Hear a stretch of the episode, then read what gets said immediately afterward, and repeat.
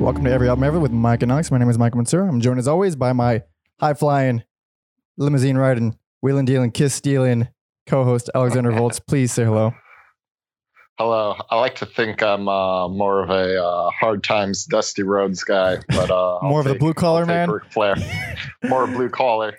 This is Every Album Ever, the podcast where we listen to every single album in the world, one artist at a time. That is a new discography, more or less, per episode. And today we are discussing. The White Stripes. I feel like uh, I've been out of my element a lot. Past couple- a lot. Yeah, listening to a lot of new bands, so uh, it kind of it felt good, like a nice cozy blanket. Yeah, yeah. This one. to go back, and this is the opposite for me. Not, I, I mean, I didn't really know the, the past band that we did, but this one I'm cold for the most part, aside from Mhm. radio. Anyway, before we get into that, uh, if you want to suggest an artist for us to talk about, bicker about, agree about, but probably not agree about, you can send all your suggestions to everyalbumever at gmail.com.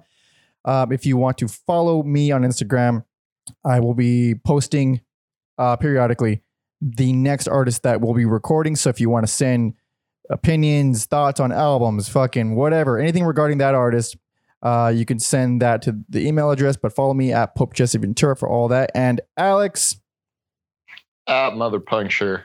And after the episode, please be sure to check out the White Stripes playlist that we put together, all of our uh, favorite songs. And uh, a bit of a spoiler, I'll have about three songs that I added to the playlist. Ooh, this is gonna be a a, a spicy meatball. Spice. It's gonna be a spicy app. All right, it's gonna be so spicy. because I came in, man. I was already on the train of Jack White's overrated as fuck, and this is all just all my years growing up, uh, hearing White Stripes on the radio and all that. And he's just praised as this guy, and I didn't give a shit, didn't give two shits about him. Finally sat down and listened to every single album. I do not stand by my original assessment that he's uh, a hack or overrated. I think he's. Uh, I feel similarly uh, about him as I do to Tom Morello, who I also like a lot. So I'll get into more of that. okay, we'll we'll we'll take baby steps. Yeah, we'll get into that later. But uh, man, I am not a fan of this band. I don't hate them as much as I did. I came out of here a little Okay, a little okay. different. I'm not a fan. I don't. I'm not going to go back to these albums, but I did come out with uh, some appreciation. Not as much vitriol as I was expecting. But you, That's all I can you, ask for from you. I suppose so. But you, you like them. What's your backstory? Yes, yes. Uh, of course, around 2002, the huge wave of garage rock that was coming through, and uh, that's you know your the Hives, the Strokes, the Vines. A lot of the bands. I remember a lot of the, The bands and- plural. and yeah, being a little bit older at the time and after nu metal, it felt more refreshing. It felt more genuine, even though the White Stripes are very much manufactured. But there's nothing wrong with that necessarily. But it felt it felt like a breath of fresh air.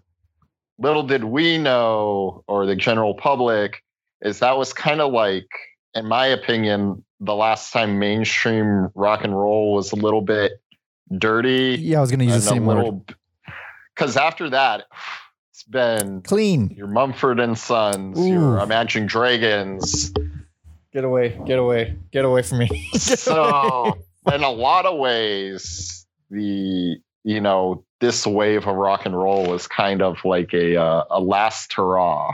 And I'm not I'm not even like a bitter old man about it because there are new rock and roll artists I like. It's just in the mainstream. This was kind of hmm this was it. I no think pun intended. I I think this didn't even need to be. I because they got interesting as they went on this band, but boy, oh boy, they're just a '60s garage rock band, and like not even I- that special. Like '60s garage rock bands did it better in the '60s and in garages. I don't I don't understand. I, I disagree. I don't know what- I want. I need to be enlightened. What the fuck is a? I don't get it. I don't get what's special about this band at all. I think to make the uh, the Jack White praise worse for you. I just think he is so talented and has like a vision. And to me, the White Stripes are very childlike How so? in terms of simplicity oh, okay. and the way their music is executed. Yeah. because I can't listen to punk music and then be like, oh, this is simple. Right.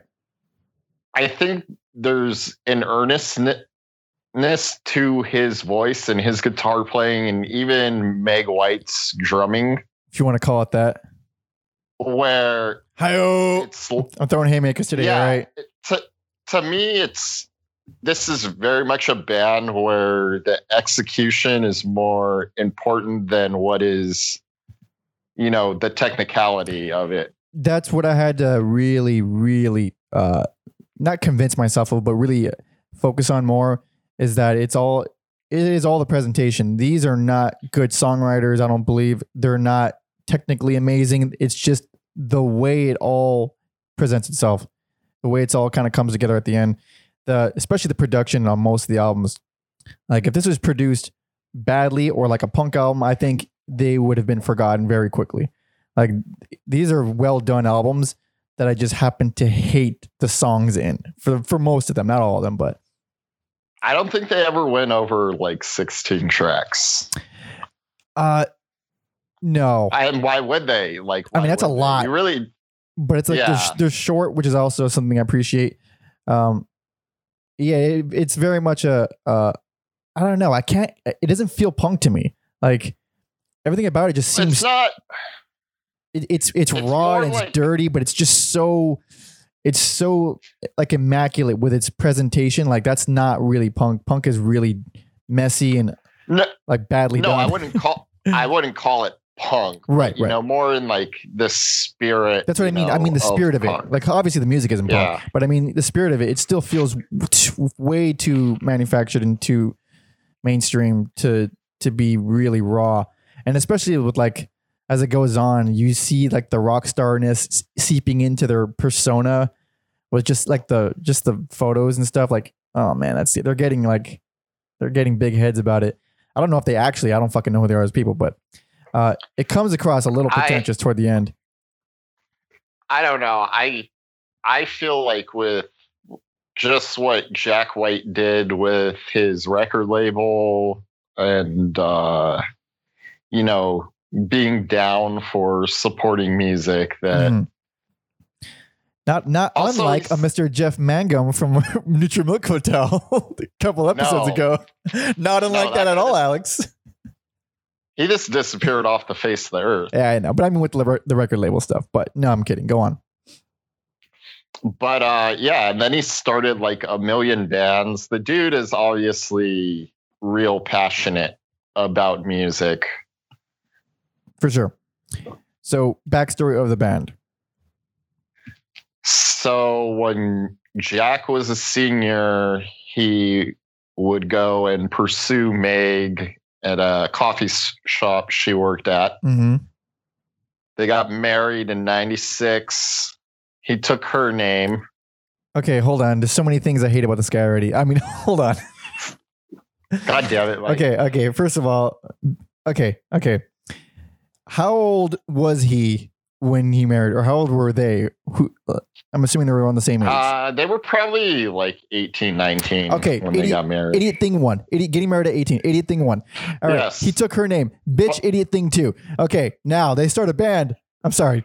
I'm just I'm just taking liberties. Go.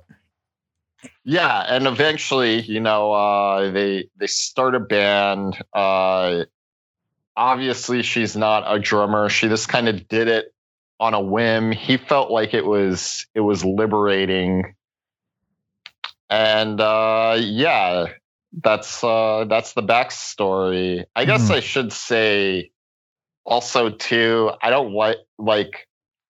I don't understand all the I do and I don't. The the Meg White hatred to me, it's Okay. it's Explain it. Explain it to me. I don't know. I mean, I don't like her as a Just musician. That's why I don't like her. But other than that, I don't know. Just because yeah what she's playing is very simple you do not really need a uh, any sort of education or skill in yeah but Yeah.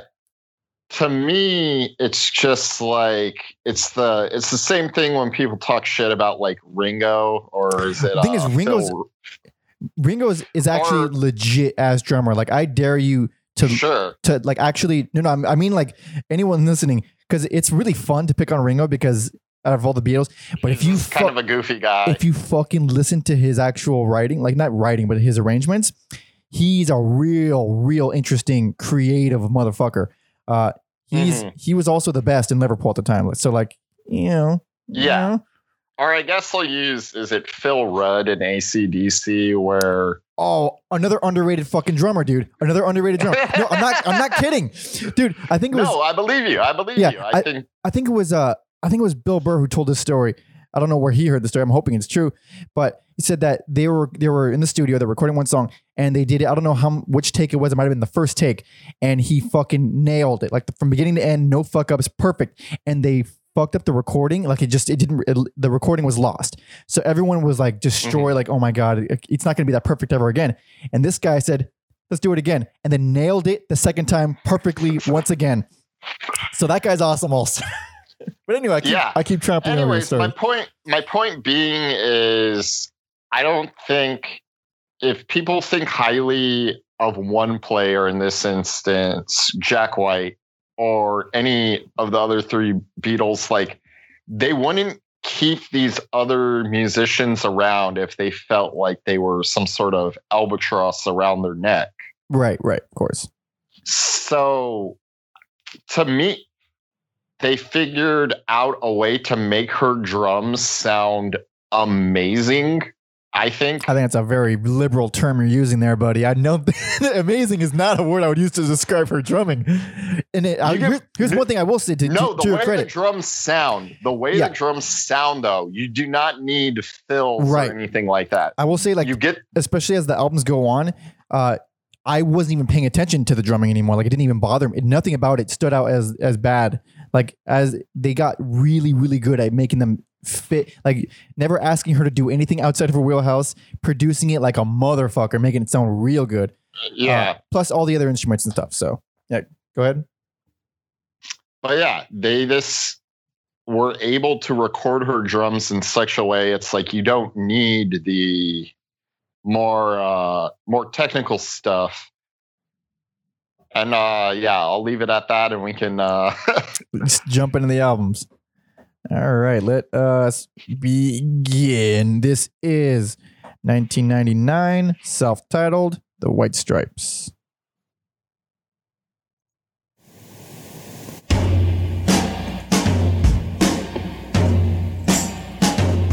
Speak of the devil. Yeah, it's like it's like now when people produce stuff for like hip hop, Mhm. you have a selection of all these different different noises for snare hits. Mhm. And I feel like that's what they did. They said, let's get the sound right instead of. Mhm.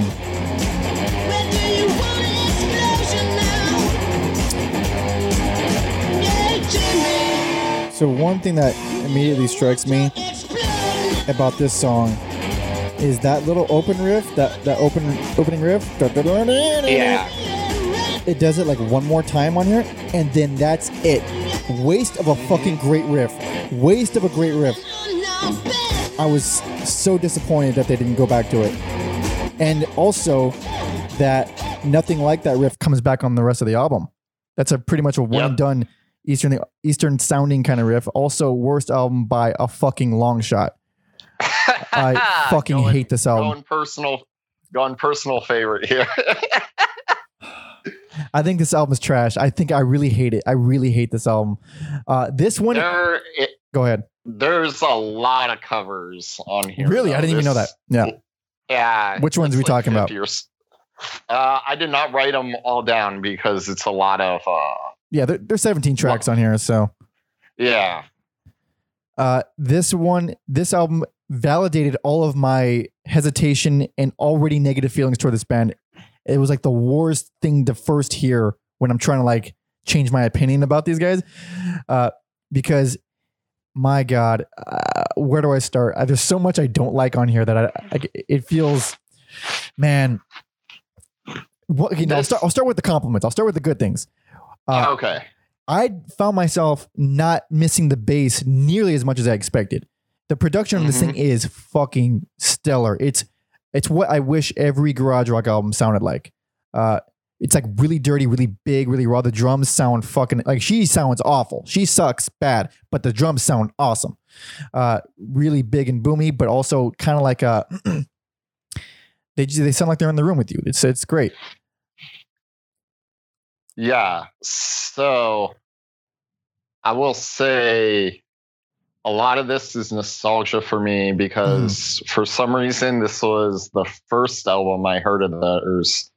Not the first song, but you know, the first album because uh fell in love with a girl like blew up and my buddy had or his brother had this album. So it was like this is what was immediately available to me hmm in the wake of that. So I would listen to this album a lot. Right, right. All right, I, I could definitely see the nostalgia of being, and it's not like a bad album. Uh, I think it is a bad album in terms of what I like. If you like garage rock or anything '60s, like, I mean, this is it just sounds like that, except you know, less instruments. Uh, it's a very stripped down '60s album, uh, and I can do without that for the most part. And a lot of things just really fucking really bother me, like Jack White's fucking voice at this point my it's not that he's got a bad voice because later on I grow to really really like it. Right here, he's just doing his best Robert Plant impression, and it gets it gets pretty blatant. Like on Screwdriver, oh boy, oh boy, he Mhm. is just doing everything he can to sound exactly like Robert Plant. It's hilarious. Uh, what the fuck else? There's another one that that really got me. Do sounds he's looks like he's really really going for that plant. Uh, That's I, probably like the only like ballady song on the album. which one do? is "Do"? I actually like that one. I actually do like that song. Um, I, I have so many fucking songs, song names in my notes. I don't remember what's I put com- as good or bad. There's just too many fucking songs on this album. Uh, I think I like Sugar Never Never Tasted So Good as well. Um, it kind of it, it switches it, not a lot, but it goes from like you know four straight, straightforward garage rock, stripped down, just distorted guitar and drums, and then that song, it's a little. I'm gonna put it on right now. It's it it was it comes in at the right time. I feel like this is Mhm. sugar never tasted so good.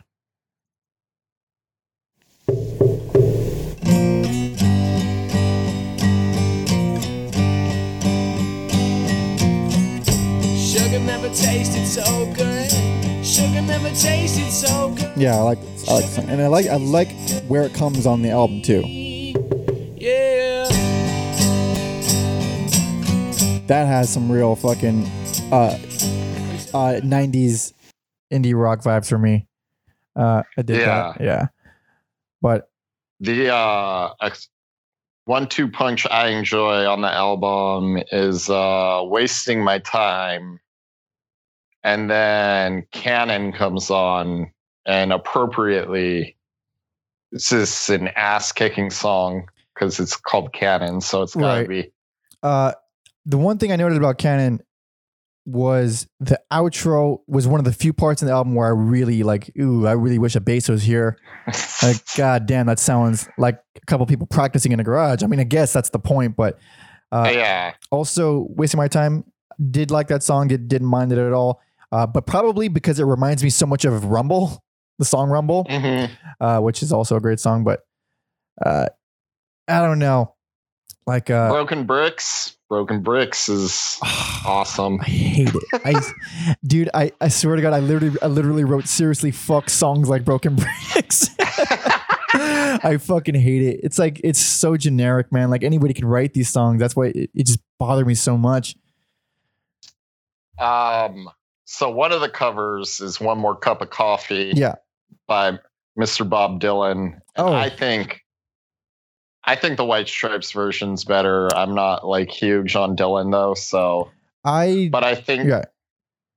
I think they do a good job of making it a little more melodic and haunting than the uh Do you have any idea? the Dylan version. Do you have any idea or w- which album that was released on in the the original? Uh I have no idea. Okay, because I like Dylan. I don't love Dylan. I like him a lot though. Uh, Mhm. but I didn't know this was a cover. That's how much I don't know Dylan stuff. But I did like Yeah. it on this album, so I'm gonna put on. This is one more cup of coffee.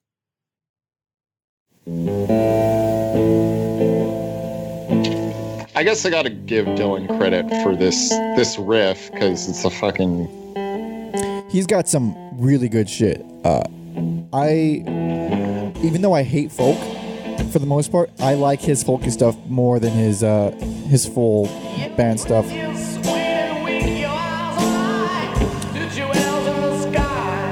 Man, I hate his fucking voice. Oh my god.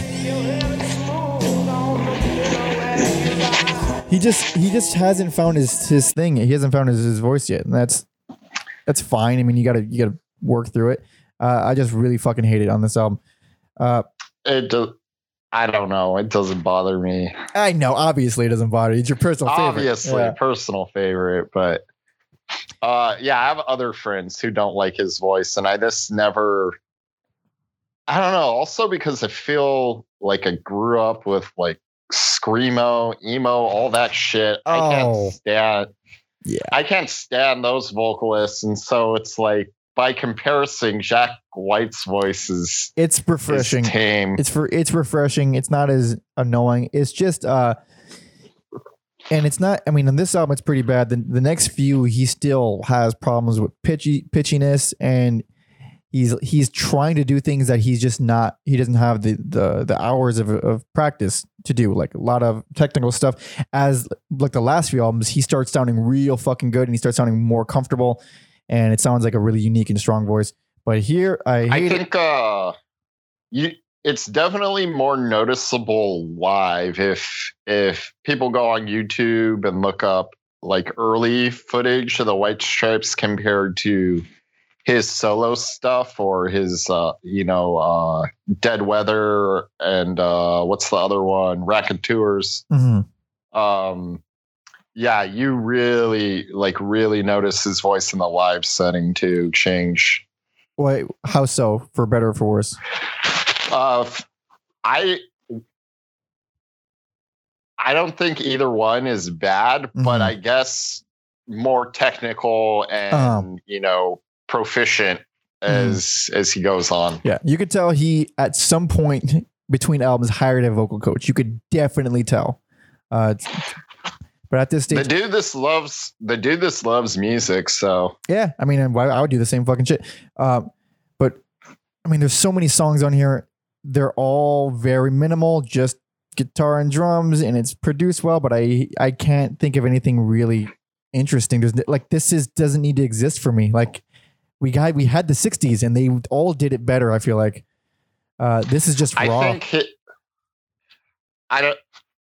Again, I just think his guitar playing and his voice is unique enough that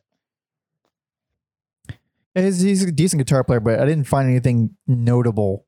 Like this isn't stuff that I couldn't just do half mindedly. Like you know, and that's that's another thing that bothered me is because uh, I'm not a good drummer, but I could play all these songs better than her. And that's like a weird thing. Like I'm listening, to this like man, I'm not that good, but anyone can do. Like, ah, it's frustrating on this album more so than than later albums because, like I said, you start you stop noticing it because everything else starts getting a little bit more elaborate.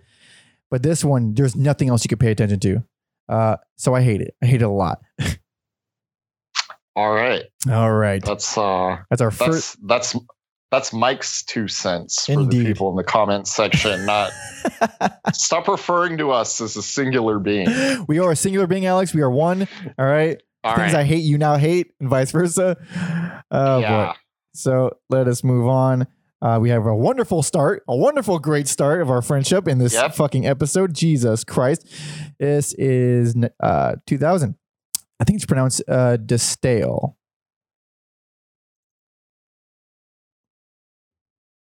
Dutch for the style while you were pulling that up. Let's see. Oh yeah, you're pretty good looking for a girl, but your back is so This sounds like they needed a bass. and this feeling still gonna linger. This distracted the fuck out of me. This song particularly. 25 now. Yeah, you're pretty good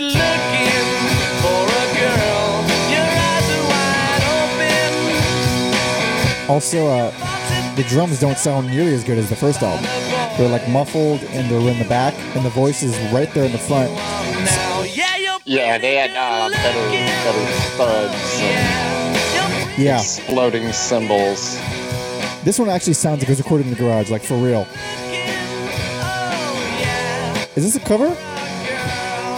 No. Okay. This is 100% them.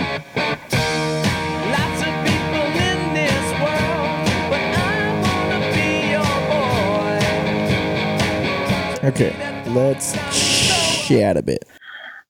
So for some reason, this was my most neglected album going in, and I don't know why, because I I ended up liking it a lot. Really, I hated this one almost as much as the first one. Of course, you did. Yeah, this is. Uh, I was still not sold by the band after this album. I feel like the first one was just about raw power, and Mhm. this one is more more poppy, more songwriting sensibilities Right. going on here. uh, Like, uh, yeah, like that first song and like Apple Blossom. They're this they're this sweet, sweet, nice Right. songs. uh, Apple Blossom. I, I it was refreshing as fuck. It mostly comes across as like a like a uh, like a Beatles B side kind of thing.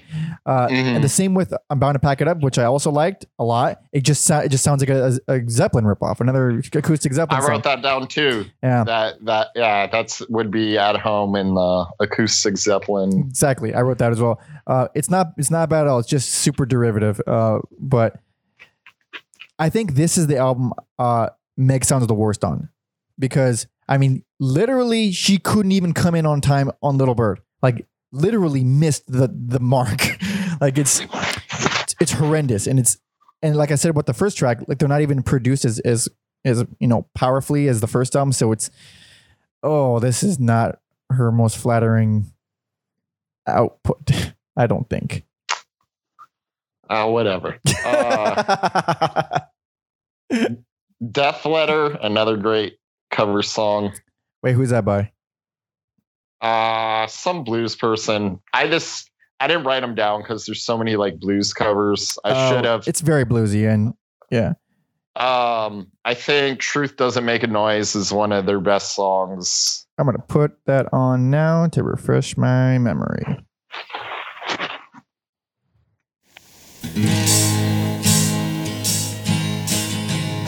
I like the uh, guitar and the piano on this. I think they complement each other well. Oh, this is the super western one. Yep. Yeah.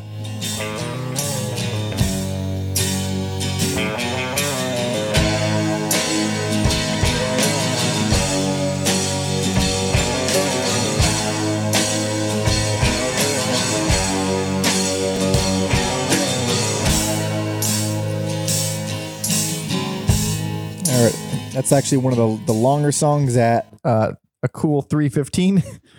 it's, not, it's not the longest that's, song. uh, that's a closing credits song over a movie, right? Oh yeah, it, it definitely is. Um, what else did I note about? Oh yeah, that's what I. I don't know how I could forget. Uh, this whole album is the slide guitar album. This is there's so much slide. It. It's like okay, buddy, we get it. Just every song, almost almost every song is all slidey. It's all slidey.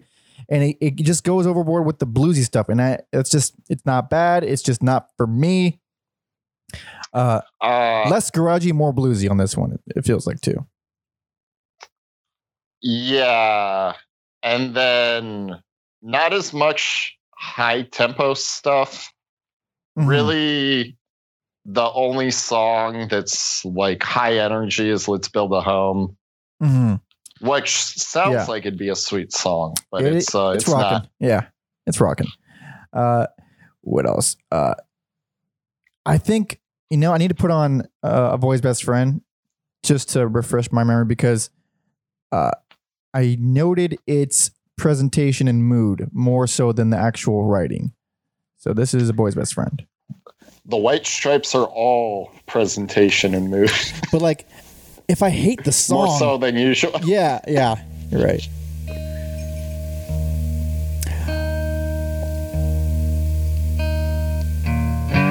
Oh yeah, I actually do like this song. Yeah. This is a oh ooh, this is a lengthy ballad at four minutes twenty two seconds Ooh. with like with with a slow, dirgy, bluesy riff like this. You think it's gonna go on for twelve minutes, but I really, I think their longest album's 50 minutes long, so this was yeah, a breeze to listen to. yeah, their their albums get su- surprisingly long actually. Like I was, I Mm-hmm. mean, holy shit. I mean, they're all they do have like fucking twenty songs per album. Uh, that's exaggerated. This one only has thirteen, but yeah, this one is is just so fucking bluesy, and I didn't. I liked it more than the first one for sure. Obviously, because I didn't give it worse, but uh, I was still I was still like dreading everything after this. Like, I don't want to fucking do this. Like, I don't like I don't like the band. I don't like the band. I don't like the band. But we'll get into it. I don't. I don't. I, you know, opinions change. I still don't care I for this thought it much. must be uphill because you started on worst and then. I thought so too. And, and there's a there's a lot more dips than I was expecting too. But uh, God interesting. damn. I do like. Uh, I mean, it's taken a while, but like Jack is already he's already not really copying Better Plan on this one very much. It was mostly that 1st Mhm. one where he was doing that.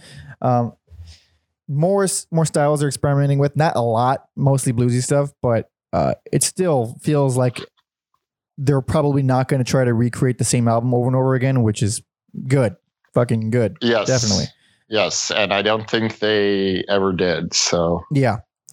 Um, I don't think the production is as satisfying as as, as the first album, but it's still still solid, still solid. But let us move on to 2000. Man, these are like one a year. I didn't realize how close together all these albums are. This is 2001, White Blood Cells. When you're a two piece, you better be pumping them out. seriously.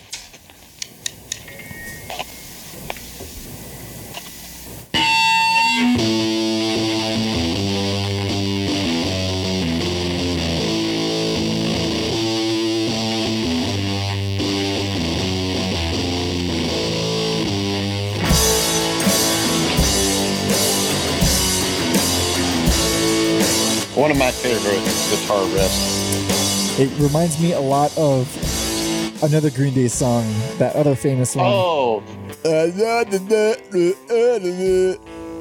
yep. What Except it's- this like, is much uh, better than that.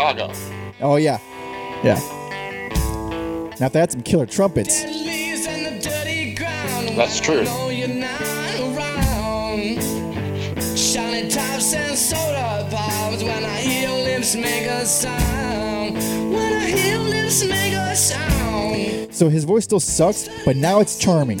It's not like it's not annoying. It's not he's not bad. He's just untrained, doing his best, and it, it comes across as like, oh, that's kind of cool. So weird. Yeah, I like the uh, you know quiet, loud aspect of this song. Mm. All right. Let's talk a little bit. So you know, I talked about it earlier. This was uh, this is their big album. This is The, you know the first big one. all the hits ushered in that wave of garage rock. Mhm. Uh, it's recorded in about four days because he had most of these songs just sitting around, anyways. and Holy just shit. Crock potted them together. Uh, Mhm. there's no covers on here. This is a uh, a, a very um, deliberate effort to move away from the blues. Oh yeah, and because of that, it was very close to being my personal favorite. It's not, but it was real close. This was my personal favorite for a while. This one I was like, oh, okay, I can I can enjoy something this band does. After hating the first two, I'm like, I mean, okay, this one, like already just the pacing of it, the diversity of it, uh, way more interesting. Still don't love the writing, but it, like for for example, Hotel Yor- Yorba, putting that Yeah. putting that as the second track is brilliant. So uh, Mm. we, we all just heard that opening track, and then right after that is this. which is actually the first single off the album. Really? One eye on the other side. I had 15 people telling me to move. I got moving up. Like we've all heard songs like this. We've heard them a million times, but it's just it's just really satisfying. It's yeah, a fun it's, it's fun and it's satisfying to put a fun-loving acoustic sing-along track uh, right at the beginning when you're not expecting it. And I, I super, super Very much, super, very much. That's a weird sentence. I super, very much did appreciate that. Uh, But yeah, that came out and then they started blowing up and their record label, I think was Sympathy for the Record Industry or something like that. mm, They can't they couldn't fucking handle it anymore and they were uh, signed with V2, which is no longer around. I think it's Warner Music now. everything has fuck Warner Music. We've we've talked shit about them in the past. most most of these smaller or medium sized record companies have been absorbed into you know one of the big i don't know how many there's probably like four or five there's not really that Yeah. many big record labels um and then i think and then they did fell in love with a girl and i think that's also probably another bygone era of like having a rad music video could fucking make your Oh. career. Well, what was the music video? of That one? The mu- music video is them as Legos. Oh, that is pretty cool. Uh, I actually, So, I will say that yeah. that song, because I didn't remember, I it was kind of familiar, but I didn't, you know, it didn't hit all the, you know, it didn't, it didn't pick me back to 2000 to 2001. Uh, that song is the first White Stripe style song that I actually did like, because all the songs I liked in the, from the past couple albums were all songs that didn't sound like what they were normally doing. Uh, Mhm. But this is like okay, that's this is why people like them. I, I get it. Yep, this that's the song pretty Yeah. much. Um and yeah, that's uh that's where our age difference come in, comes into play where you were probably a tad bit younger, but Yeah. I was like in Yeah. the thick of it when this dropped. So um, when I was uh of age, that's a weird way to put it, but when I was old enough to really like process new music, uh I think the next album was coming out and I was uh let's just say not a fan as a child. Uh but for this one I don't know. It just uh, it caught me off guard. It didn't love it, but I was like, "No. This is actually pretty solid." It just it it felt like the natural progression of things. Felt like this was yes. uh, where where the the jump from the uh, first album to the second album was only kind of minor. The second to this one is I think is pretty huge. um expecting is a fun. i like the way it has like the jerky like start stop feel to it that's Mhm. a good song Mm. um Oh. little room i Go ahead. little room is like one of the best songs recorded under a minute and it's just like yeah all jack white needs is like a bass drum and he can find uh, an interesting melody That's how I felt about uh, aluminum. I like that one a lot. i love aluminum Oh, It's- it's- wait, is yeah, yeah, yeah. It's towards the end. yeah, it's it's longer. It's two minutes, but it's still like a transition song, pretty much. Al- aluminum and I think I smell a rat are if you're familiar with the previous two albums, which people weren't at the time. Mhm. Um, but if for y- people going in chronological order, those two songs are like okay, they are way more capable of this doing blues stuff. Mhm. Uh, the Union Forever. I was I was really on it. I was like, this is evil and cool. And then that fucking great school rhyme acapella thing in the middle, it almost ruined it, it Oh. almost ruins the whole song for me. I hate it so much. I it's so I hokey. like. I think they explore a lot in that song in a short amount of time. the song, yeah, it's it's, three and a half minutes. It's like a, a punk band covering the the Animals, House of the Rising Sun, or something. I'm gonna we put, should just uh, put on a yeah. little bit of that. Yeah, this is uh, the Union Forever.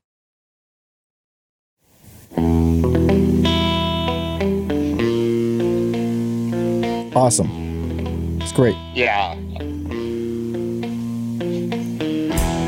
And then the organs, awesome. And the fact that they're adding organs for one, it's not just they're they're really not limiting it to, to just guitar and drums anymore, which is the smartest fucking thing you do. Two pieces are whack. I don't know, a Mr. Al Al Cisneros of Om. Of Om. Uh, also big business. But the thing is, they don't sound like two pieces. They- They sound And huge. they've added, they have also added. Exactly. So this is a great fucking riff. I love this. And then in the middle, we get this. There is a man, a certain Eh, whatever. and for the poor you may be sure that he'll do all he can. Who is this one? Am I in second grade again? Oh my god. Again, Action has the traction magnets. But it, it does go back. It goes back to the riff, and the way it goes back to the riff is actually very cool. But Uh, again, I feel like there's song. a uh, childlike playfulness and innocence to the White Stripes. So yeah. when you frame it like that, it makes more your It's not your quite as aggravating. Of it, yeah, your hatred of it actually makes it make more sense to me. wait, wait, wait, wait, wait, wait, what? How do you mean? oh, you pointing out that it like reminds you of elementary school, Right, right, right, And right. I'm like, oh, that actually kind of makes a lot of sense. Yeah, yeah. for for this band. Even the we didn't really talk about it, but people were like, "Are they married? Are they brother and sister?" Oh, I remember that. and I forgot about that. Yeah, that was I very mean, much a it's thing. like the le- least interesting thing about the band. yeah, who though. gives a shit, dude? She sucks. That's all that matters. uh, ah, th- I'm, I'm just, I'm just being a dick. if you're uh, listening to this, Meg, I don't. This man doesn't speak for for me. Oh boy, I'm sure she's better now. I have no fucking idea. Uh, the only song I actually, uh, I don't care much for. I can learn too much, but the only song I actually hate is "I Can't Wait." I I, I couldn't even bear multiple listens of that song. It's like the most bland K R K R O Q, uh, predictable, just rock song. I don't know. Just it just it seemed out of place with how not raw it was compared to the rest. I didn't write notes about that, so it must be boring. Must be the worst Um, song ever made. I should have brought this up earlier. Earlier, you were saying you wish there was bass. Yeah. On some of the songs. So Steve McDonald of Ooh. Red Cross and the Melvins. Hell yeah, that dude's super underrated. Recorded a version of this called Red Blood Cells, R E D D, because that's how it's spelled in Red Cross. Um, it was, you know, both parties disagreed to take it down, but it's the internet. You can't take it down. Wait, you can wait. find some stuff. He like re-recorded the whole album. No, no, no. He just added bass over. Oh, really? Oh, that's Yeah, interesting. Some, some songs, it's he does like you know crazy Steve McDonald stuff. Some songs, it's like okay, you just added bass to it. But I think uh, the songs I did here, I was having trouble finding all of them, but it was it was rad. I mean, he's a great bassist, and Uh, also like from from my experience, anytime there's if there's been a duo without a bass player, it has been out of necessity, not because it was a stylistic or creative choice that it would sound better without bass. Things typically sound better with bass, uh, and even bands think like like like big business where they add it and po like you know they add they overdub bass in a lot of the songs. I mean he plays bass, but like overdub is multiple instruments. Uh, it just you know it's missing. It's a I think the you know, based on the interviews Jack White has done and seeing what he's done with his career, that I believe it very much was a, you know, creative thing where he's he said he felt like it was liberating for whatever reason. So is that's not that I feel like that's more logistic because I've been in situations where I ditched bass players because it was way more liberating to not have one.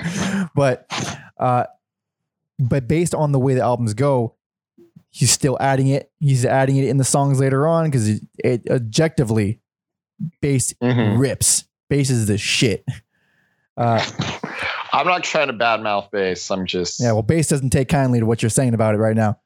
Uh, look, you know, You just put over big business and Om. What do you want? Uh, that's true. Yeah, the two. Bass. Also, uh, Lightning Bolt, another uh, duo with a Oh, yeah. gigantic ba- a bass with a banjo string, which is the craziest fucking thing. What a weird band that is. Uh, good band though. Uh, yeah, this is I, like his album a lot. You know, diverse, diverse and consistent from the whole from beginning to end, pretty much. Uh, Jack can't sing, but he's yeah. a lot. He's he's developing his own style, which I think is very cool. Prob- you know, in uh, reviewing these albums start to finish, there's very much a reason this was the album for them. Yeah. So, no accolades from us, but you know, we appreciate it. It was tempting. It was yeah, tempting. same. So we are on to another big one because this band has a lot of big ones. In case you you didn't know that, uh, this is 2003 Elephant.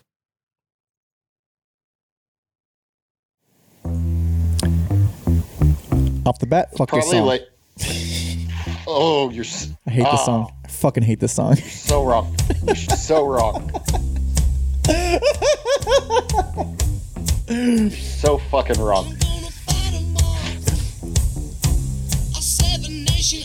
I remember I mean- distinctly when this came out too. Very clearly. So do I. I was 11, I think. I believe I was 11.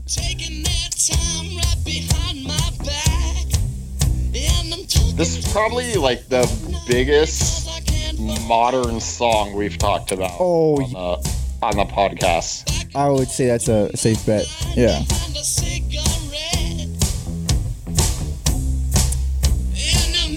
There we go. Man, that guitar tone is fucking great. That And the the way the way he was able to get people to think, oh, they have bass in their songs now, but That it's just guitar. oct- it's an octave pedal. Uh, I didn't need to look that up to know that because I use an octave pedal and I know what they do. what it's capable of. Indeed. Also, best album. Uh, Best album. yeah, this is like. It just felt like it as soon as I put it on. Like I don't. I hate that song. Like I think it's one of the most overrated fucking songs ever. And I even I have to like admit, like no, like it's really well done though. Like it, I don't like the that song yeah. that song is fucking insane to me because i remember when it dropped and it just felt awesome to me it felt Mhm. awesome and fast forward now 2020 it's still huge it's up there with like queen's we will rock you and yeah. that gary glitter song Let's not talk about Like, Gary Glitter. sure, the man's a monster. But in terms of prolific songs people chant at sporting events, right. it's it's a it's a fucking soccer chant, and I think people probably don't even. There's probably a generation of people who don't even know it's a White Stripe song. They just yeah. they just know it's something you can sing along with at sports games. That's- yeah. and Yeah. It's become pretty This was lo- synonymous with uh, yeah, Yeah. American culture kind of. Yeah, this is like not as big as the OutKast song "Hey Ya," Oh, but now that's a song I can get behind. Huge. Dude, that song, real quick, that for people who didn't live through it, rock stations were playing that fucking song.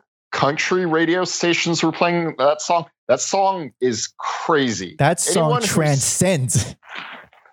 anyone who doesn't have that song at number one is like the greatest song from like 2000 to 2010 is full of shit. I mean, even even just in half mindedly, I sometimes just do this for no reason. No reason. Oh yeah. But I know the reason. I know the reason. also, it's a filthy. It's a filthy song. It's Oh, a filthy right. song. Yeah. no one cared. All right, all right, all Anyways, right, all right, all right, all right, all right. Yeah.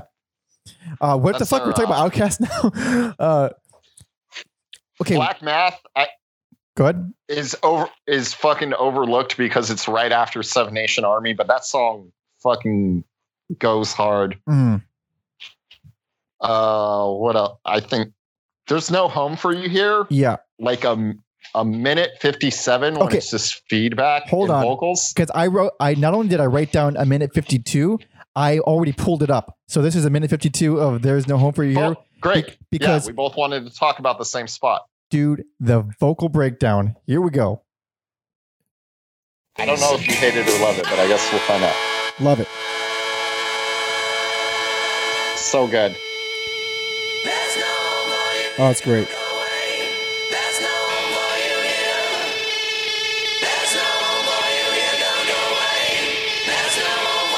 That's some prog rock shit. Yeah, that's some total prog rock shit. To use this, This Yeah. weird vocal break. Uh, In Yeah. the cold, cold night, you get your uh, first Meg Finally- singing yeah. alone track. Jack finally letting her sing. Because she, she's done backing stuff before, but this I- is her yeah. singing. Love that song. Great song. I think. Uh, It is. yeah, I was like, wow, she should have been doing more things like this. This is really good. It's really, really uh, understated. Really mellow kind of. It's like pun intended. It's real cool. It's very like cool. It's, very it's a cool. cool song. It's, sexy. It's sexy as fuck. Yeah. You like snap your fingers Yeah. to it and wear like a beatnik. Yeah, I'd be flipping a nickel at a, at a in front of a light post or, or something like that. Yeah, I I feel like it could when I was younger, the middle of this album was kind of a sore spot, Mm, but as an adult, I think this is a crazy bookend album. Beginning the beginning and ends of it are insane. mhm. And it's like the middle is kind of justified. Uh, are, you, Um, are you by chance referencing Ball and Biscuit? Because that Yes thing is and no. seven fucking minutes of bluesy nonsense. Yeah, that's a return to blues, and it's real long where there was restraint before. Ball and Biscuit has It's no restraint. one thing I will say about that song is that his guitar has never sounded better. That like that, especially I mean in the whole album for sure, but that one really struck me. The, there's some real interesting sounds. He's not technically impressive. He's not doing any crazy, uh, you know, soloing shit, but just tonally, it's real Mhm. good. So the uh if I'm gonna skip songs on here, it's gonna be I Wanna Be the Boy and You've Got Her in Your Pocket. They're sweet, nice songs, but the rest of the album is just so high energy for me. I don't mind you got her in her pocket so much. It's uh, I mean, it's a, it's very dad rocky. It's a little too Beatlesy, you know, but it's a, it's a legit Mhm. acoustic ballad. I don't mind it so much. I appreciate that just for the pacing aspect of it. Uh, whereas I feel the complete opposite about Ball and Biscuit because it's the opposite of good pacing. It's just throwing a giant fucking song uh, in the middle. But I don't care too much for a hardest button to button. Feels like a sounds like a B side to me, honestly. Uh, oh no, I think that song still that song slaps. it's not bad. Like I think arrangement wise, it's very good.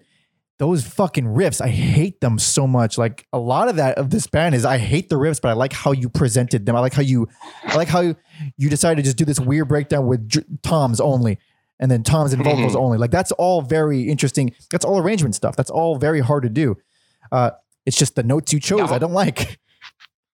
that was another uh, crazy music video for them. It was uh, every every bass hit they would move Oh, forward. very cool. Very cool. Uh, is that fucking Dennis Prager on the intro to Little Acorns? Oh, I have no idea. No, why would it be? I mean- talking about the No, he's just a Jewish radio guy, but his voice he sounds a lot like him, uh, and he's and he's saying things that he normally says, like weird anecdotes about like philosophy and stuff. Uh, oh, Which well, is also- yeah. I don't. Yeah. I thought you were talking about someone else. no, also, uh, that is like one of their dirtiest songs. It's real good. Uh, I that's that's one of the songs where I love Meg's uh drums. I love the thuds on the the toms on there. It's Mhm. just like boom. Just mhm. drop the bass right there. yeah, yeah, and they literally never even picked one up. So, uh, Yep. I, I do think the the length of this one hurts it. This was like a 50 minute album. Toward the end, like I feel like it could have ended like four songs earlier, and it would have been just as good or better at least. Um, If I disagree because Little Acorns gets me back up and then hypnotized and girl you have no faith in medicine are just fucking I like the the latter. I do not like the former. Hypnotize felt just annoying. How you? Ah, it's a, like a minute 50, Mike. I Come know. I know. I'm sorry. This is how I feel. It's just how I feel. Uh, but this is like the on. Your feelings are wrong. I guess. You know, it's funny. Uh, the the closer. Well, it's true. The we love one another. It's like Yeah.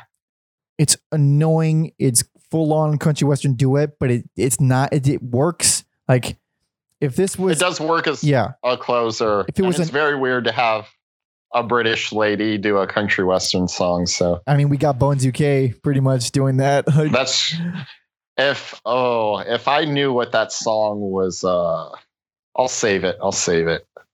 I So- feel like that song was uh lit, trying to tell us something that I disregarded.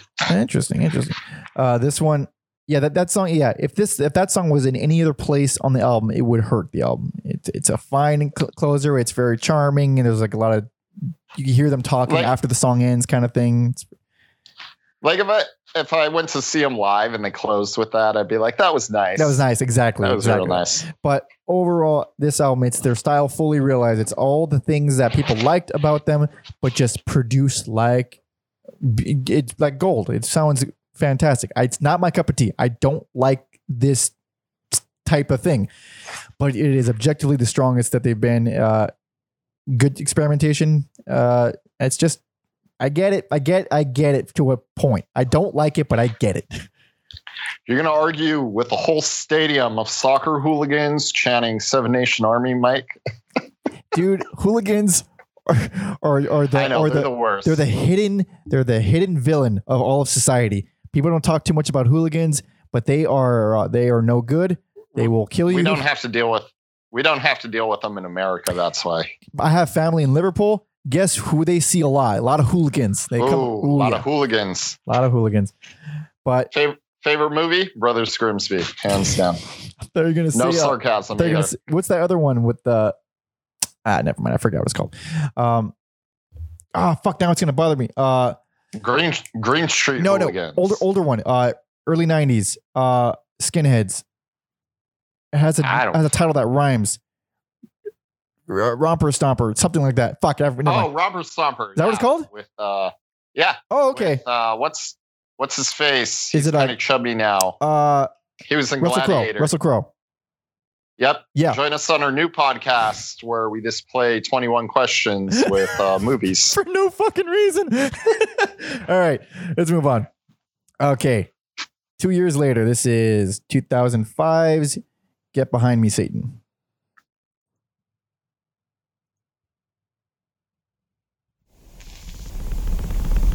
You think with a title like that, it'd be their heaviest album. You think? Also, this is a misleading song. Uh, yeah, this is this is the ultimate video game trailer song. It's a great song. It's alright. That's not bad. I just can't help but picture Ubisoft games in the background when I'm listening to it. It's been used a lot in, in Me- Michio.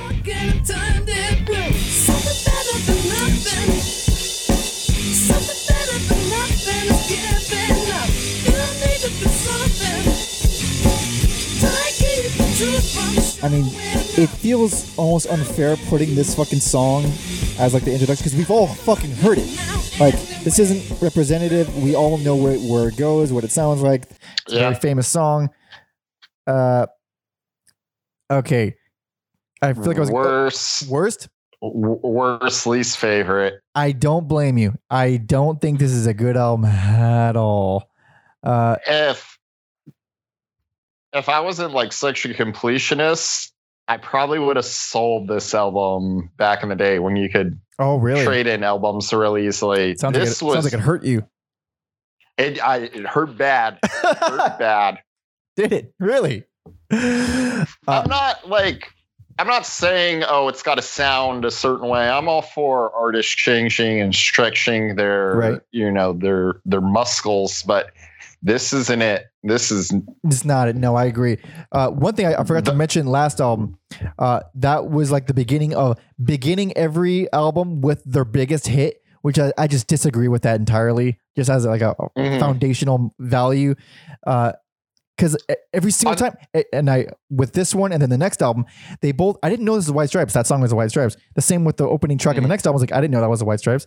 Uh, it's just blown up so much. I, feel like this album it makes sense though because the rest of the album is nothing nothing like that. So the following track is the nurse, and that's probably one of the most jarring. What the fuck is going on? I liked it actually. It's marimbas with noise. It's fucking. It's Yes. real interesting. Uh, For me, I don't know. The marimbas just don't. It's not bad. Nothing on here is bad, but it's not. It's not memorable. No, not not at all. It's it's like the same production and uh, instrumentation uh, as the last one. They're still trying to go more toward depth, but it is not as innovative or unexpected. It's very much like, oh, it's just like the last one, but weaker. That's pretty much the the entirety of it. I don't think it's like.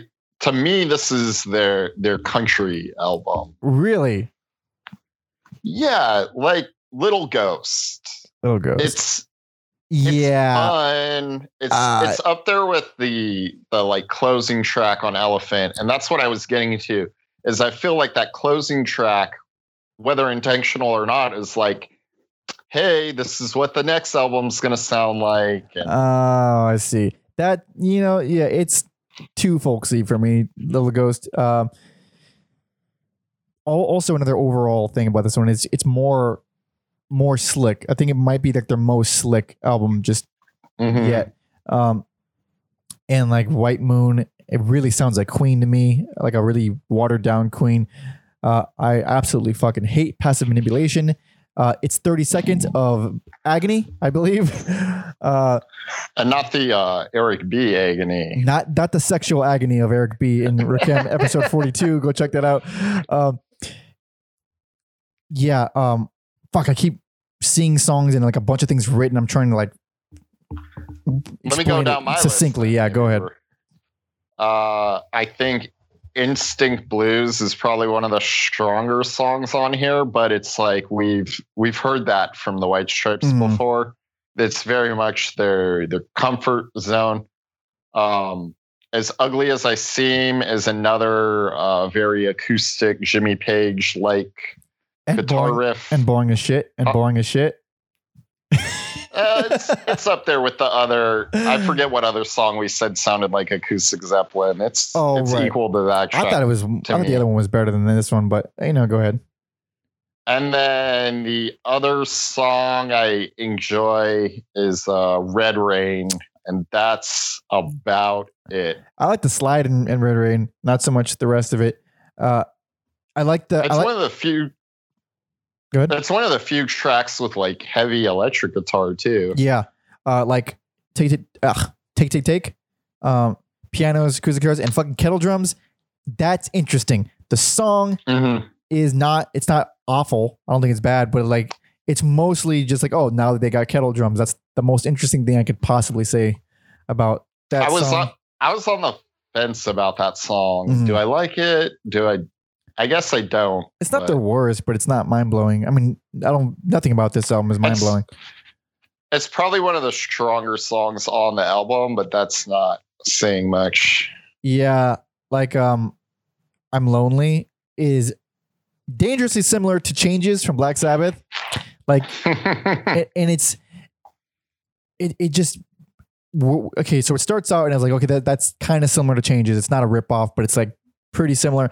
And then it just goes on to this really fucking average, average as shit piano ballad. And like, man, we have enough of those. We have all of Elton John. I think we're good. Like fucking a. Uh, what else? What, I you know another thing about this album that a lot of lot of happiness. It's real real real. Like you you mentioned it with like the the folksiness of Little Ghost and how it's similar to the last song from the previous album. I don't know. It's just unusually happy. I think because the the themes for this album are are truth, so there may be some happiness in Mhm. being truthful. I guess I agree. From a Also, philosophical maybe they just standpoint. got all all that piss and vinegar out on Elephant, and it was like, What do we got what is there? Yeah. What is there to be angry about? We're we're huge, and That is a good point, but man, if you look hard enough, you can get mad at something. I can. I am living proof. But Uh, yeah, that's ultimately my main gripe with this album as well as the band, but more so on this album is like you you know exactly where everything is going the second it starts. Like there's nothing, nothing's gonna nothing's gonna blindside you. Um, previous albums there was like every once in a while they'll, they'll do a fucking thing that's completely unexpected, but this one, uh, it's just strong production. You know, eh, some diversity. It's got the ballads and it's got the folk stuff, but I don't like that stuff. So the fact that it's diverse Mhm. doesn't really do anything for me.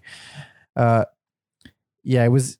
It's weird noting how much weaker this one is when you don't like the band like me, because yeah, you know something's off, even though I already don't like them. Like this is still off. Uh, I didn't feel the need to go back to this one more than two times. Uh, where the other ones I went back to multiple times, but it's it's been a while since I listened to this album, and I was like, I'm uh I'm older. Maybe I'll find something to appreciate about Right. this album now. I did not. actually, I, I remember this one, when this one came out. Also, did, did was this one like not loved, or was it just another hit? Uh it was still pretty huge. I think it got them a few Grammy nominations and they were still I think the like it wasn't critically panned. It obviously didn't sell as well as Elephant, but they were still one of the biggest bands in the world. I so don't fucking get it. I don't, I'll never understand them being that huge. Like I get liking them. I get that. I don't, but I get it. Being It the biggest band in the world is fucking ridiculous for what they're doing. I don't get a it. Was a whole thing. It was a whole the garage rock. Yeah. It was the whole whole wave. Man, Because now, whatever the 2020 version of the White Stripes would sound like, they would not be on the radio at all. Oh no, So, no, no. It's it's very much a time and place kind of thing, which is like it's it's interesting because I don't hate them for for becoming super huge, super huge. It's just like a thing that if they were in any other time period, they wouldn't. It would not happen. Like they, no one would. I don't know. It's like a it's a weird thing. It's like what is really good then, and what is just good timing. I think you could say that for a lot of bands. I th- I think the the state of music in general, especially rock music, is that it's plateaued. Like bands are kind of this and I'm not against bands blowing up and getting money, but it's like this is what the audience is for the music. It's not going to get any bigger or huger Right. than you have rare exceptions like Ghost, but But even then, they're they're headlining giant festivals and shit, but giant metal festival festivals and stuff. They're not doing, you know, they're not. I mean they're they're playing arenas and shit, so oh yeah, that's a good point. Man, that's funny how quickly that happened too. I remember when Ghost was nothing, when they were like oh yeah. two albums in and nobody fucking knew who they were, and now Yeah, I saw them open open up for a few people. But yeah, rock music just isn't for whatever reasons not not cool right now. no, it and ha- and it hasn't been for a minute. Yeah, it really hasn't been. Well, I guess we're just gonna die irrelevant because that's what we like. but I don't know. It'll come around again. I mean, just the way things happen. Like, May, yeah, maybe things ebb and flow. I think also all these uh these like emo rappers, I don't know if that's what they're called, but the Emo dude rappers. the SoundCloud guys with the face tattoos, like they shout out like Kurt Cobain all the time. So at this rate, I think- yeah, as a weird uh thing, I think through those dudes people will find rock music, but Mhm. whatever. yeah. At this rate, with how accessible everything is, you can't you can't help but have a gajillion influences. I mean, no Mhm. matter what the hell it is you're doing. But this album sucks. So we're gonna move on. Uh, last album, we're finally there. This is 2007, Icky Thump.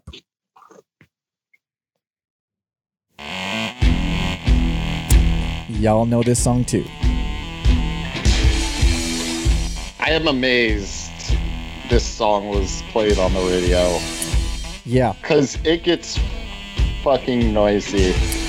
Also, this this riff has been used in way too many fucking movies. It's like in every fucking movie. It's like the other guys. That's the only one I. No, there's more. There's for sure more. Oh yeah, it was in the- in the other guys. Yeah, it's it's, it's fun. They play the noisy part too. It's a good ass movie.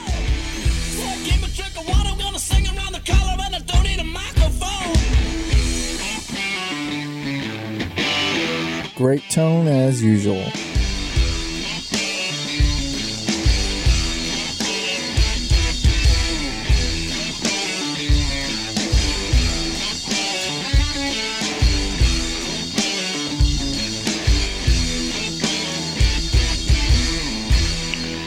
Pretty, pretty consistent at writing like big lead-in Yeah. singles, though. So, personal favorite. I actually enjoy this album a lot. Nice. Could I was didn't see that coming. Giving it that. Really, Yeah. I it, I did. I almost gave it best, but then I you know I went back and like no, like, the, the other one just felt right. But uh, one thing I, f- I keep forgetting to mention is all of his octave pedal stuff. So starting from probably probably white blood cells, but like especially on Elephant, he's doing a lot of octave octave pedals, and octave pedals are for anyone who's played without a bassist. They're a godsend. Uh, and you can dial it in to make it sound just like a bass, or you can do some shit like this. So that whole intro, that's a fucking octave pedal. It's and it's really, man, it's it's used very creatively on this album. Uh, he usually uses it pretty well, but uh, yeah, that song is really fucking good. And also, uh, this album, I feel like he sounds the best. Period. His voice sounds amazing on here, and his guitar sounds amazing on here. He's never been better. Uh, that Mhm. this album is what made me like reconsider like okay maybe he is pretty cool. Uh and that's probably why it ultimately became my, my favorite because like it made me reconsider my my i don't want to say hatred of the guy because i don't hate the guy but you know just like eh, what's the big deal? What's the big whoop? This is the album i was like oh he reminds me of tom morello because he's doing this crazy tonal stuff all these weird effects that are really tasteful and they make the songs more interesting I don't think he's a good songwriter. The same like with Tom Morello. I don't think he can write good songs, but it comes across as fucking satisfying. I almost wonder if you'd like his solo stuff. I mean, you wouldn't love it, but Yeah. I'd be interested in uh At least an appreciation somehow. yeah. Right. Um getting back to the album, you don't know what love is? I can picture a world where that song Get Behind Me Satan. But because the song has electric guitar on it, it's mm-hmm. just more interesting to me than mm-hmm. if it was stripped down and and folks straight up folksy. Right. And then earlier you said Chicago has trumpets. Jack White's got trumpets too on a little song called Conquest. Man, what a weird song. And I, I thought I, I love that song so much. I thought I hated it because it's so hokey. the main riff is so watch. I'm just gonna put on I mean it's famous, but here's just the opening seconds.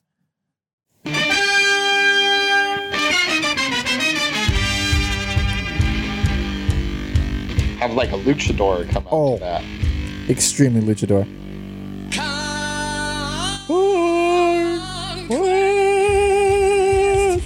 He was out to make a So that makes me laugh. That riff makes me laugh.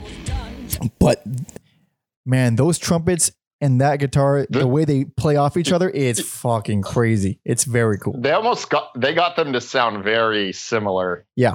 Uh like the it's like a it's just him trying to write a luchador song that's what that is that's what the song is Yeah. but but he sounds fucking awesome on there his voice is like he's finally found a real style that's that's his uh it's real natural sounding he's not going too far in one direction trying to do things out of his technical capabilities he's not trying to mimic anybody it's very it sounds great um Also, I think he just pulled like a trumpet player off the stage from a Mexican restaurant he was eating at really and it was like, be in our album.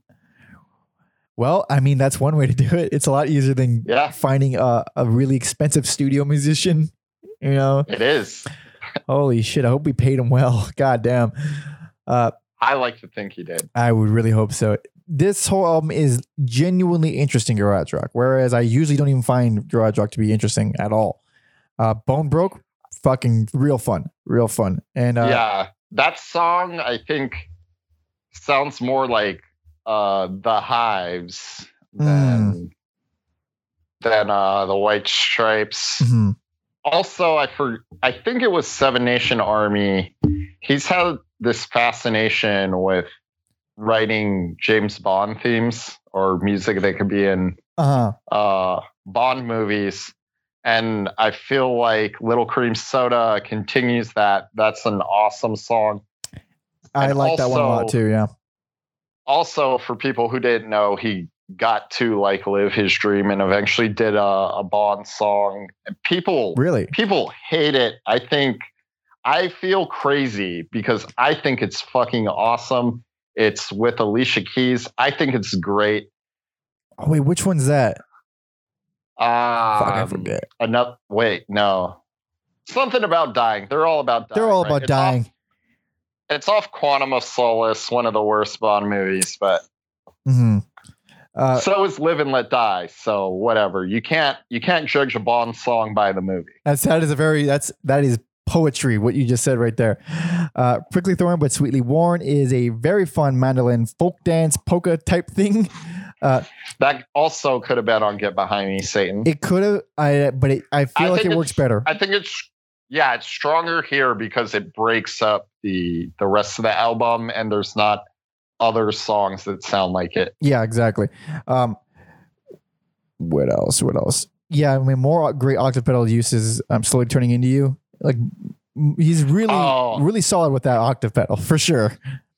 Yeah, I love that song, and that is uh I don't know if he plays any other White Stripe songs as a solo act, but he still performs that song. Mhm. I think So yeah, that one's got some legs on it Right. that he's still doing it. I think my favorite. It's probably my favorite White Stripe song. Period. Is Catch Hell Blues. That one. That one of the swampiest Oh yeah, songs they've it done. is. I feel like it's like their best write, their best written song. Like legit interesting riffs. Like oh, this is. Oh, it's dirty and great. It's it's wonderful. Uh, on the other You side, got songs go ahead. like uh Rag and Bone where it's it's more a reminder that they're having fun, which maybe they weren't around the recording of this Right. album, but Oh boy, that I ne- I actually wrote down. I never wanted a vocalist to shut up more when listening to a song. Like they just keep fucking talking so much on there. yeah. To me it was just like, oh, they're you know, there's some joy. yeah, uh, it- it's like a weird thing too because he's never. It's like he's playing a character, but he's never played that character in the Mhm. past. So it's like, who the fuck does this guy think he is? I don't. I don't like this is weird uh, cowboy kind of character he's playing. Uh, but also drums. Uh, some of the worst produced drums in their history on that song. Like that snare sounds like a fucking trash can. It's it sounds real weird. They wheeled in the the Saint Anger snare. Oh, the great Lars Ulrich with his wonderful taste in fuck Lars and fuck that album. But uh, that's probably harsh. But That is harsh. yeah, I, actually, I, I don't mind And Lars so justice much. for but all. I would sacrifice his dumb fucking drum sound for a bass on that album any day. Uh, it's a callback to us talking about bass, but yeah, ah, and and uh, underrated drummers, I think. I think he's a no. He is an underrated drummer uh, for sure. Uh, weird, just a weird guy. What a fucking weird little guy. He is a weird dude. Uh, what else? Martyr for My Love for You. Aside from me hating the title of that song because it has too many fours in there, I think it's pretty good. I like the organs, solid acoustic guitar use, and all that. Uh, I don't know, just this whole thing. It's not like groundbreaking the way Elephant was, but it feels like everybody is so much more confident. Everybody's so much more talented. Not talented, but everyone's so much more com- comfortable with uh, turning an idea into this really interesting sound. It's like uh, very very much more a return to form while still being able to experiment like with the horns yeah, on conquest Yeah, I, I really do wish there was more horns. Like, it's not. I mean, because it on that song like it feels like a to it feels like a gimmick on Conquest because it's so clearly Spanish Spanish themed. Uh, you could use con. Um, I was about to say you could use trumpets in any context. Look at Boston. We keep, or I'm sorry, Chicago. We keep like referencing the same three things in this entire episode. What about uh Mariachi Mariachi El Bronx? I'm not familiar. There's uh for those of you who don't know, there's a punk band called the Bronx, but they're from LA. And uh they just got bored one day and started a mariachi band and now they tour as if they're two separate bands, but it's the same band. That's awesome. That's hilarious. Jesus Christ. Uh, but yeah, it was a so judging by where they were going, I liked where they were going because this one just felt it just felt like I don't know less banking think- banking on the the novelty of them being a raw garage duo. This felt like no, we're real, real, real band, and we're gonna take us seriously, kind of thing. Yeah, the the Raconteurs and Tours and Dead Weather are real good, fun bands, but I feel like the more experimental, daring aspect of Jack White is carried on in his solo albums. Mhm. I think he's got about three of those out now. Um, their White Stripes, though, their last performance was in 2009 on Conan O'Brien. That one really on Conan? That's the last. Yep. So what's the deal? Yeah, what happened? Divorce? Uh no, I think they divorced like sometime or before white blood cells actually. Oh, really? That's a Um, while ago. Yeah, they're pretty quiet about it. Like Meg has just kind of disappeared from the the spotlight Mhm. and doing her thing. Obviously, I've I've talked about uh, Jack.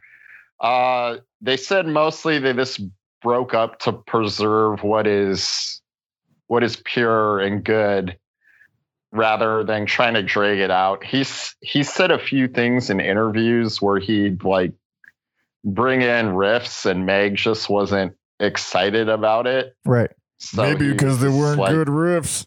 Sorry. They probably were good riffs. no, I understand that. That fucking that. I hate to use the word toxic, yeah. but that that that vibe when you're done working with a person, it sucks all the creativity out of the room. yeah, so I don't know. I feel like he's still doing awesome music. If people like the White Stripes, check out all his other shit. And if they want to reunite for millions of dollars, that's always on the table too. So it's like really uh, a win-win for them. Holy shit! Wait, so she's Megan's just not doing anything. She's just just She's living kind of- comfortably. Yeah, I mean, she's always been like quiet and in the background for the most part. So Mhm. it's just kind of in her character. I don't Right. know if she, you know, necessarily wanted all the the fame and stuff. Right. Yeah, because the way I mean, the way it started out was very much like, "This is fun. Let us let's let loose and do this thing." And then, oh, oh now we're the biggest thing in the fucking world. hmm Yeah, I don't know. Some person, some personality types are just not made for that, and you could tell by people like uh, Ginger Baker, where you should never ever give them any kind of spotlight because they will disappoint you by saying the N word over and over. again. No, he didn't say that. I made that up. But like, you know what I mean? Yeah, so I get that too. If you're excited, and then the you know other half of the band, which in this case is just one person, is not the drive's not there. So Yeah. Well, but you know he never felt like she was a hindrance and he liked writing music around the way she drums so God bless him. yeah this uh i like jack white And there we go. So let us recap. Alex, what you got? personal favorite self-titled best elephant worst least favorite get behind me satan Worst, least favorite, self titled, never going back, never going back, never going back. Elephant, best. Uh, even though, even though there's just so much about that album that I gen- genuinely don't like, it is like you got to set aside your ego a little bit. And it's like, yeah, that's that's that's them with their that's that is pinnacle White Stripes, and Icky Thump, personal favorite. Boy, did I did not expect to actually like anything, and I was like, it, it's weird because like I was already done. I had one album left, and I figured like this is probably going to be like a pulp uh, a pulp thing where it's similar to the rest, similar enough, Mhm. but turn it around, turn it around for me. But every every album is different enough. Yeah. Except for Get Behind Me Seat. And it's different, but it's like, I don't know, like more of a thud than a, Than a bang. There we go, more of a thud than a bang. But thank you so much for listening and watching. Uh, if you want to support us and help us, please subscribe on YouTube, Spotify, Apple Podcasts, tell a friend, all that shit. And if you want to suggest an artist for us to argue about, agree about, or anything in between, we did a little bit of arguing, sure, but it wasn't. It wasn't. It was in. It was a constructive arguing. I feel like. Yeah. We- understand. Yeah. Uh, send We're all that. never we're never fuming or angry at each other after these things because Yeah. people actually think that, and that's funny. That's funny to me. That I mean, I don't. I wouldn't willingly put myself in a position of a creative project where I'm mm-hmm. always getting mad. like that would be yeah, or or like oh, every week, every this fucking, fucking guy with his goddamn beard. but if you want to send suggestions, send all that to every album ever at gmail.com. Please follow me on Instagram if you want to keep up to date with what we're recording next. So I'm going to be throwing out the current artists that we're listening to. You can listen to you can listen to them on your own, or you can just send emails about whatever album you like or don't like. Send any comments to the, the email address. So follow me on Instagram at Pope Jesse Ventura and Alex. at Mother Puncture. And as always, there should be a link in the description of where you're listening and watching for the White Stripes playlist on Spotify. And that about does it. So, Alex, what is the song that I will be adding in post? So the White Stripes have a lot of B sides and cover songs that aren't on albums. So I'm going to pick their cover of Jolene, which is on the Hello Operator single, because I don't think I would have ever listened to Dolly Parton if it wasn't for this cover song. So I think it's a great cover song and it's a great gateway drug into Dolly Parton. And that's all we wanted. It was you guys, everyone to just listen to Dolly Parton. So thank you for listening to our episode Yes. of White Stripes. Thanks for listening, everybody. See ya.